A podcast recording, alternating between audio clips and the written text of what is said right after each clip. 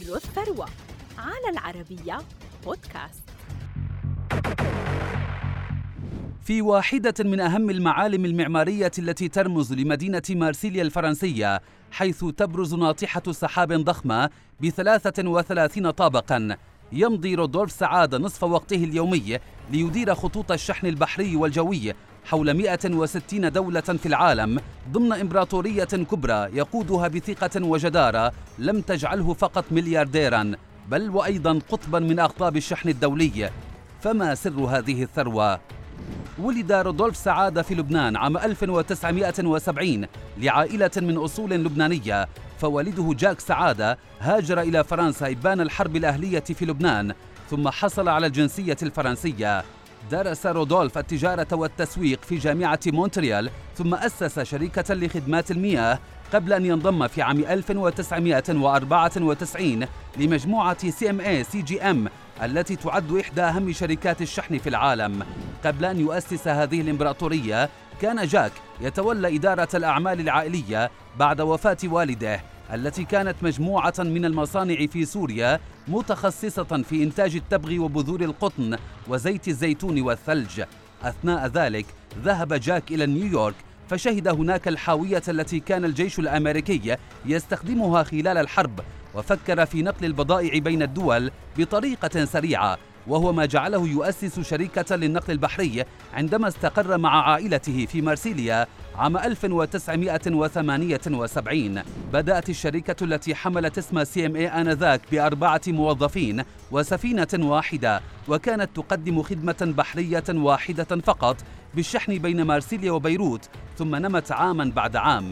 مع حلول العام 1992 تنامت لدى جاك الذي يحمل شهادة في الاقتصاد قناعات بأن الصين ستصبح قبلة للتجار، فقام بتأسيس مكتب للشركة في شنغهاي.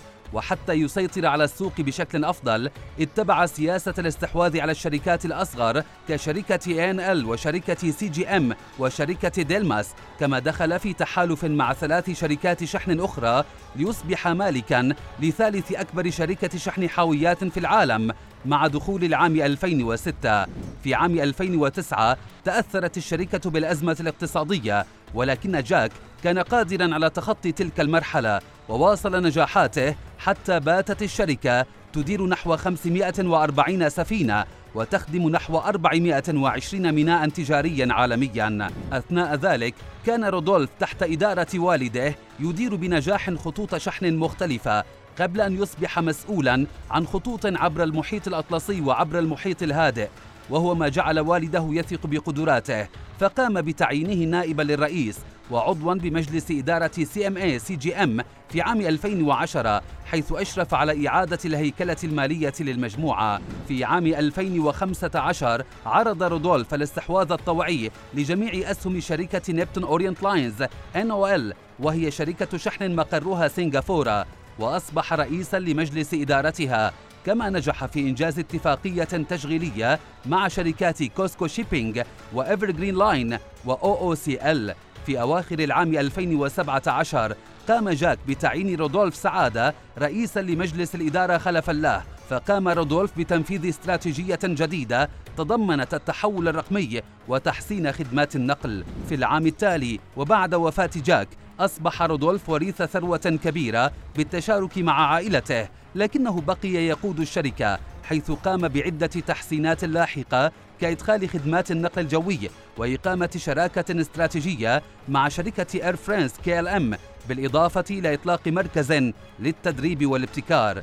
تخدم الشركة اليوم تحت إدارة رودولف في أكثر من 160 دولة، وتبلغ إيراداتها نحو 47 مليار دولار، فيما تقدر ثروة العائلة ب41 ملياراً و400 مليون دولار أمريكي، فيما تقدر ثروته الشخصية بنحو 16 ملياراً و900 مليون دولار.